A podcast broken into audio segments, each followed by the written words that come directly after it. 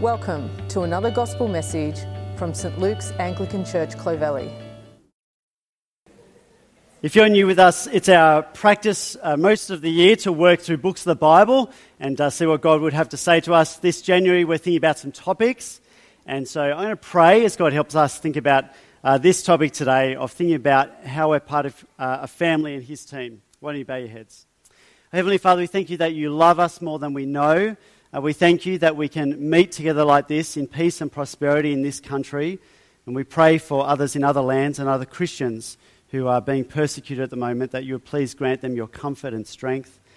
Uh, Father, please, uh, we pray today that you would help us to know more of your love for each one of us and what it might look like to love each other better this year. And we ask for your help in Jesus' name.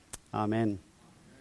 In some less happy New Year news, you may have heard that uh, the richest person in the world is about to get divorced.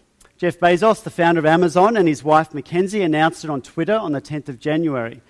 Amidst the media feeding frenzy that followed an announcement like that, you know, questions like how much of his, his, $136 billion uh, will she get? One of the actually kind of interesting and I, I think useful, thoughtful articles was one about the myth of the lone genius founder. Did you get that? The myth of the lone genius founder. And this happens especially in kind of tech circles. So, uh, you know, the idea that it was all Steve Jobs in a garage in the 1980s, you know, that made Apple happen. Or it was all Mark Zuckerberg, you know, Facebook, and he's just the lone genius founder. Uh, the truth is, in Amazon's case, that um, Jeff's wife, uh, Mackenzie, she also left a very comfortable job in New York, and I think actually she was the one who drove the car to Seattle to start this startup that may have failed. Um, and I just want to read you one line from this article. Uh, it says, um, Empires like Amazon and Apple aren't created by a single man in a vacuum. They're the product of a mix of luck, that bit's fascinating, and the contributions from an entire team including the founder's spouse. Know, so many of the things uh, and organizations and great uh, things in our world are, exist because of the team that was behind them. And that's what I want to think about today. We are all only part of a team. There are no self made people. We're all, we're all the products of our families. We all belong to communities. Even if we go to the supermarket with my money in my hand, the fact that there's any food on the uh, shelf is because we exist in this amazingly complex, interdependent society. Um, and even if our modern life breeds this kind of individualism, even if city life can kind of create an isolation, we're still dependent. Um, we are a team, this human race, and we need a team behind us as individuals, and especially if we're Christians. Um, in life, there are joys to share and there are burdens to bear, and you're not meant to share them alone. Uh, in the Christian life, there are temptations to resist, and there are doubts to face, and you're not meant to face them alone. In fact, uh, Hebrews chapter 12 pictures uh, kind of the Christian life, being a Christian, like running the city to surf. And it's almost like you've got to Heartbreak Hill. Uh, this verse is on the screen, Hebrews chapter 12. You can follow along amidst the streamers. uh, Therefore, since we are surrounded by so great a cloud of witnesses, let us also lay aside every weight and the sin that so easily entangles and let us run with endurance the race that is set before us, looking to Jesus, the founder and perfecter of our faith. Okay? Being Christians like running a marathon and you're meant to follow Jesus and there's this crowd, but it's this marathon and it's hard. Right? To truly love God and to live for God and to love your neighbor as yourself is this uphill battle at times where sin and selfishness entangles us so easily. Right? So to work with integrity in a workplace that cuts corners, that's hard. Uh, to endure suffering without getting bitter at other people or getting bitter at God. Uh, to do the dirty jobs in life when no one notices you or appreciates you except God. To forgive when you've been hurt. Again. to share the gospel rather than the gossip in all those conversations. All of that's a challenge, isn't it? In fact, if kind of being a Christian is never hard at all for you, Hebrews 12 will kind of say you're not doing it right. It's kind of meant to be hard to, to truly love God and live for God and love your neighbor as yourself. You should just find yourself saying, I cannot do this alone. I can't do it without God and His help and prayer. And I cannot do it without God's team, the church. And so, as we kind of think about resetting our lives this January, I want to think today about how do we reset our team? What's the team that's behind you? Um, and not just because you need God's team behind you, but because we all do. And so, the rest of our time, we're just going to dip into a little, couple of little bits of 1 John. Uh, and what we're going to see is that it's in one another that we experience God's joy and God's love. And then I'll wrap up. Okay, if you're following on the handout, uh, we're up to a point that says it's in one another that we experience God's joy. Now, I'm just going to read uh, from 1 John chapter 1. Uh, we're going to pick it up halfway through a sentence, but you'll figure it out. So, verse 3, 1 John chapter 1, verse 3. Uh, it's talking about Jesus. He says, That which we have seen and heard. And John's talking about how those first apostles literally saw and heard Jesus. Uh, that which we have seen and heard, we proclaim also to you, so that you too may have fellowship with us. And indeed, our fellowship is with the Father and with his Son, Jesus Christ. And we are writing these things so that our joy may be complete.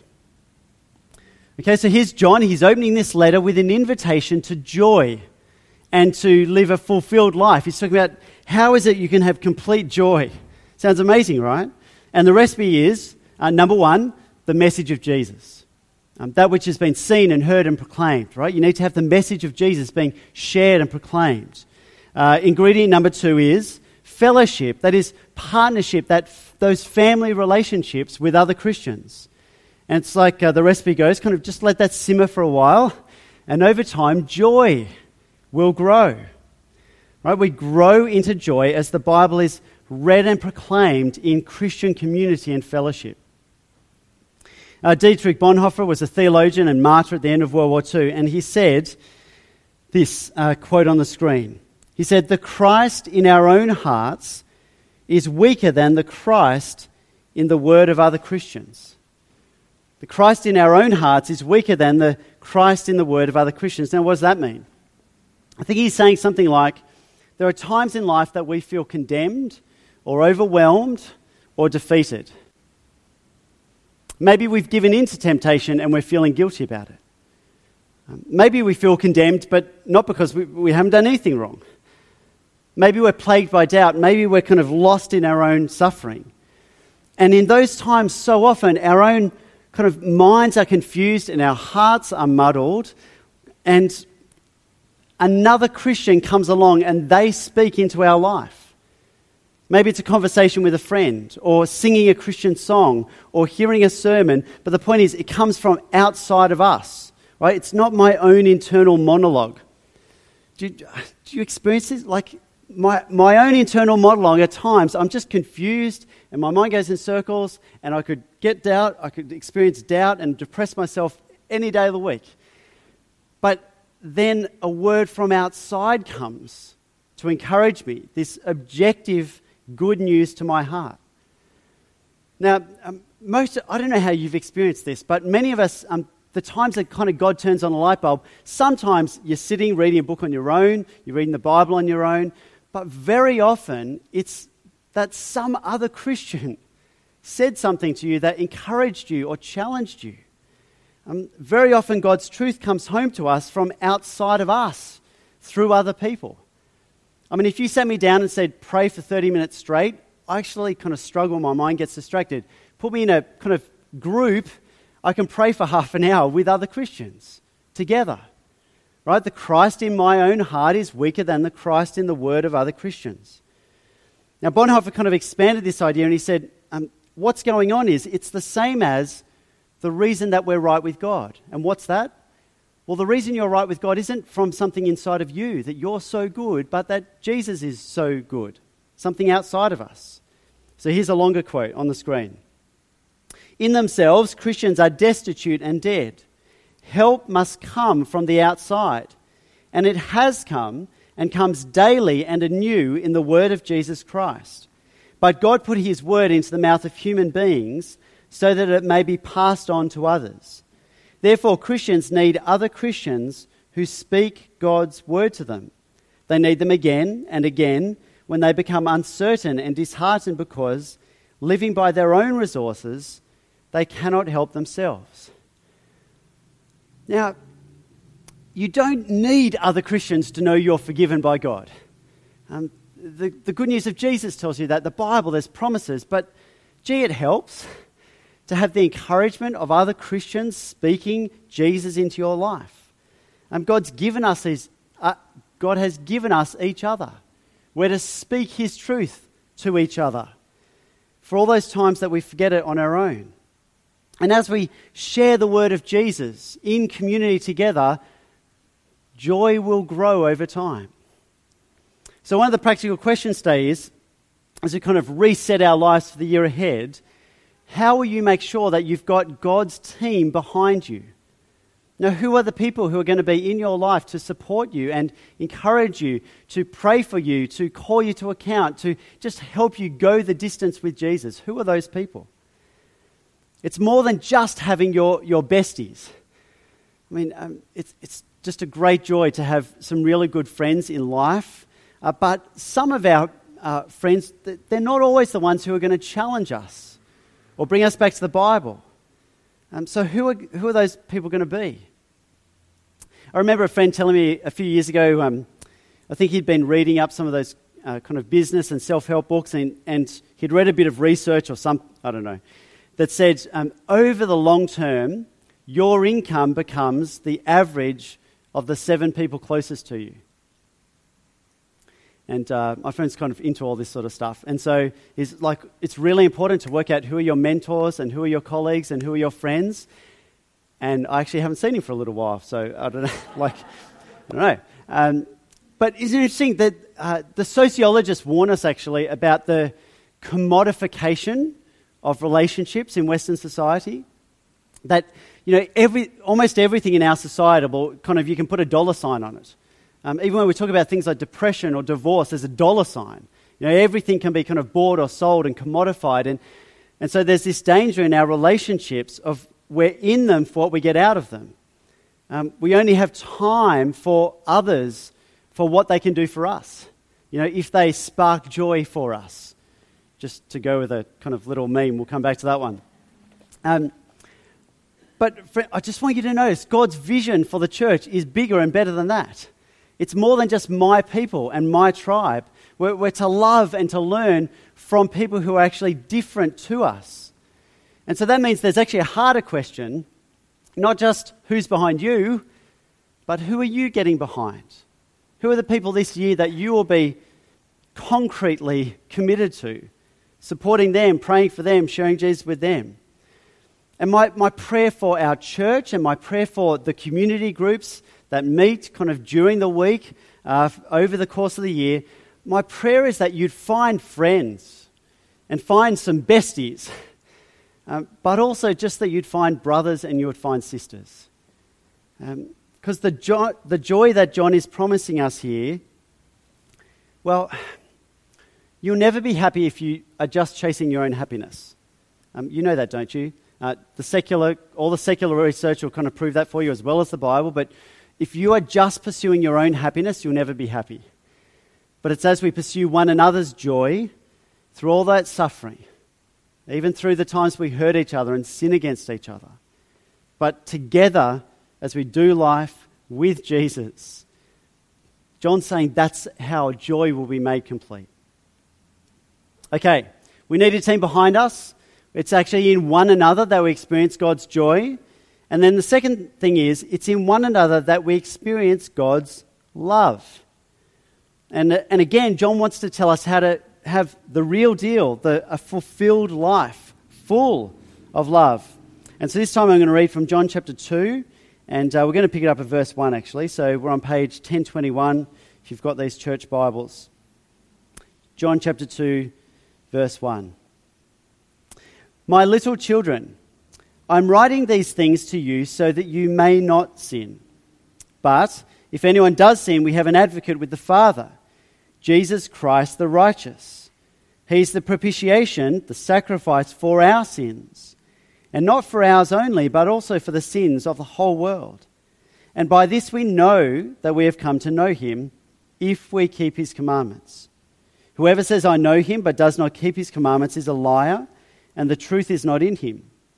But whoever keeps his word, in him truly the love of God is perfected.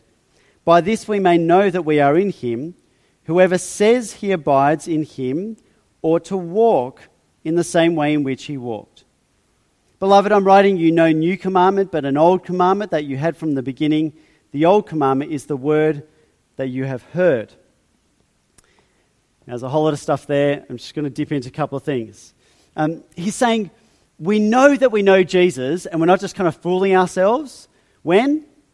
When we keep Jesus' commands, verse 3, or when we keep Jesus' word, verse 5. Right? That's when God's love is perfected and completed in us. And that includes, um, like, every command Jesus gave us, which is why we just keep reading the Bible together as a, as a church to see all that Jesus has for us. But John's especially interested in one command that Jesus gave. And he says, it's an old command, but actually it's a new command. And you go, what's that about? Except he's just talking about what Jesus said in John 13. Jesus said, I've got a new command I give you to love one another as I have loved you. That's what he's talking about. Um, then John gives us a couple of diagnostics. He says, How do you know you've got the real deal on Jesus? Well, you can't say you know Jesus if you don't obey Jesus' command to love the Christian sisters and brothers in your life. I mean, basically, you can't love God on your own. Um, now, there's times and seasons in our lives, but ultimately and properly and in the long term, you can't love God sitting in a study just with a Bible and a sermon download. It's got to be fleshed out in real relationships with other Christians. That's kind of the negative. The positive is whoever keeps Jesus' word to love your Christian sisters and brothers, God's love is perfected in you. It, it reaches its goal, which is that you love others.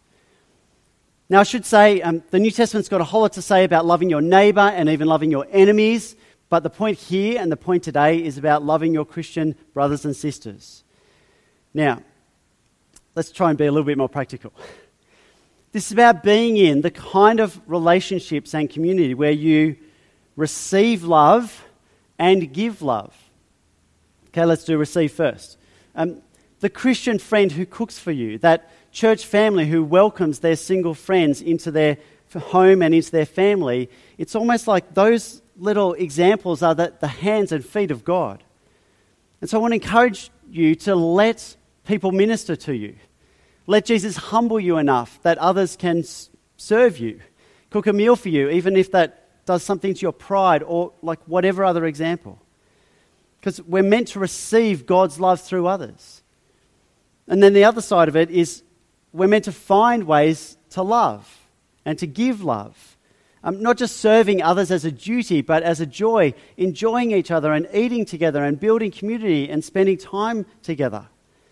And then the argument later in 1 John is that as all that happens, I'll call it brotherly love, as that happens, it's not some kind of poor substitute for God's love.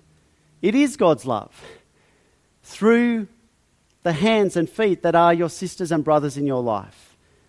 Now, you read Matthew 25, and it, it's Jesus hugging you, and it's Jesus visiting you in hospital, and it's Jesus weeping with you through other Christians. Uh, what else can we say practically? Well, practically, to love like this means committing. Um, love commits, doesn't it? Our love doesn't keep its options open, you know, just in case, you know, a better friendship comes up. But, you know, even in a church our size, it's actually hard to love everyone deeply. So the challenge and the encouragement is to make sure you're loving some people deeply. That's God's vision, God's command, actually, um, that we're practically loving other Christians. Now, I think this is an extra challenge in our kind of society. Um, Hugh Mackay is an Australian kind of social researcher. He's been around for decades.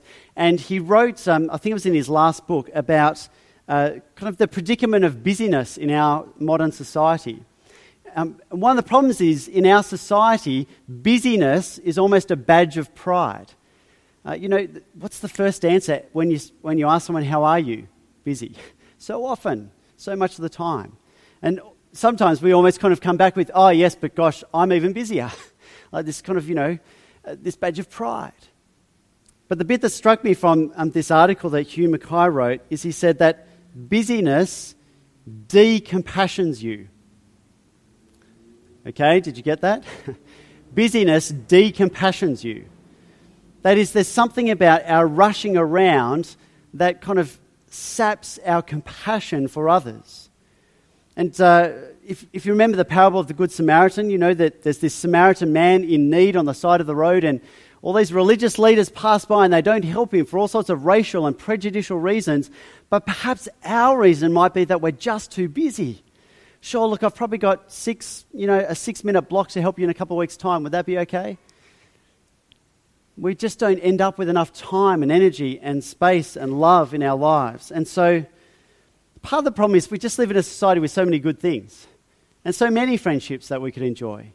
And so, I want to encourage you, brothers and sisters, to commit, but not to commit absolutely every last six minute block of your life. So that there's time for the kind of compassion that comes up and those needs that we can meet them. So, you need a team behind you. The catch is, it'll never work if it's just about you. It's got to be about others. And I don't know if you've noticed, but this is basically the opposite of Marie Kondo. Hands up if you've kind of followed this in the last few weeks. Oh, okay. All right, I'll just fill you in. So, Marie, what, what do you call her? She's like a lifestyle consult- consultant, this uh, um, how to declutter your house, but it's like this spiritual kind of thing that if you could just declutter your house, it'll Actually, her mission is what, um, sparking joy through tidying. Like that is, I mean, for most of, I know, as soon as you say it out loud, it's like, really? But anyway, um, there's been, this has kind of taken the world by storm because it's this Netflix kind of documentary and people have been talking about it. And I noticed uh, one of the clothing bins at another church was just, there was so much rubbish last week. Now the bin's gone. They don't want it. So, kind of, you know, here's our Australian society. And actually, I think most of the problem is the consumerism that buys too much stuff in the first place. But anyway, um, she, she says, you know, what you, what you need to do is kind of go through your life and your house and your wardrobe and kind of hold up items and just sort of like it's a sniff test, but see if they spark joy. Um, and I think, I think the test is like instant joy. And that's a danger, actually, isn't it? You know, it, um, Actually, the other problem with this is it's a classic outside in approach to the problems of life. There's all sorts of ways that we do this. Um, you know, start of the year, join the gym. If I just feel a bit better about my outside, I'll feel better on the inside. Religion works like that. If I just kind of follow a few rules and make sure I eat the right thing, and I'll kind of, you know, feel better about who I am. But there's something about God's vision here that we've been seeing in 1 John. The way to spark joy is by taking on more messy relationships. Right? Because in real relationships, you have to let people in. And you have to make space and make time and allow them to contradict you and challenge you. And you've got to share your hurts and your doubts and your sins and your wins. And that is going to be messy and it's going to be uncomfortable and it's going to be wonderful. But you know, honestly, there's, some, there's probably some people in your life that if you held them up for the kind of spark, do they spark joy in my life test, you discard them rather than love them. And so here's my question as we kind of finish up. Like, how, seriously, how will you keep opening yourself up to those relationships in your life that will be messy and costly, but will also support you and change you and bring you joy? And the answer is because that's what Jesus already did for you. That's how Jesus already loved you. Now, 1 John 2, verse 1, we'll go into detail another time, but it says, you know, if anyone does sin, Jesus is our propitiation, the sacrifice that takes away our sins. That is, Jesus is the sacrifice who bore God's judgment that you and I deserve so that we never have to face it. But you know what John was saying at the start of that? It's not just that we've escaped judgment, but that we now are welcomed into fellowship with God the Father. We're part of the family. So, so Jesus has basically taken on your mess so that he can take you into the heart of God. Isn't that good news? And friends, as that seeps into your heart, Jesus took on your mess to take you into God's heart. That'll move you to give love and it'll humble you enough to receive love and it'll help you to commit to those messy relationships that are going to grow you and change you and then help all of us to be the church that God wants us to be. And all God's people said, Amen. I'm just going to give you a moment to, you might like to bow your heads and just reflect or pray, and I'll wrap up in just a moment.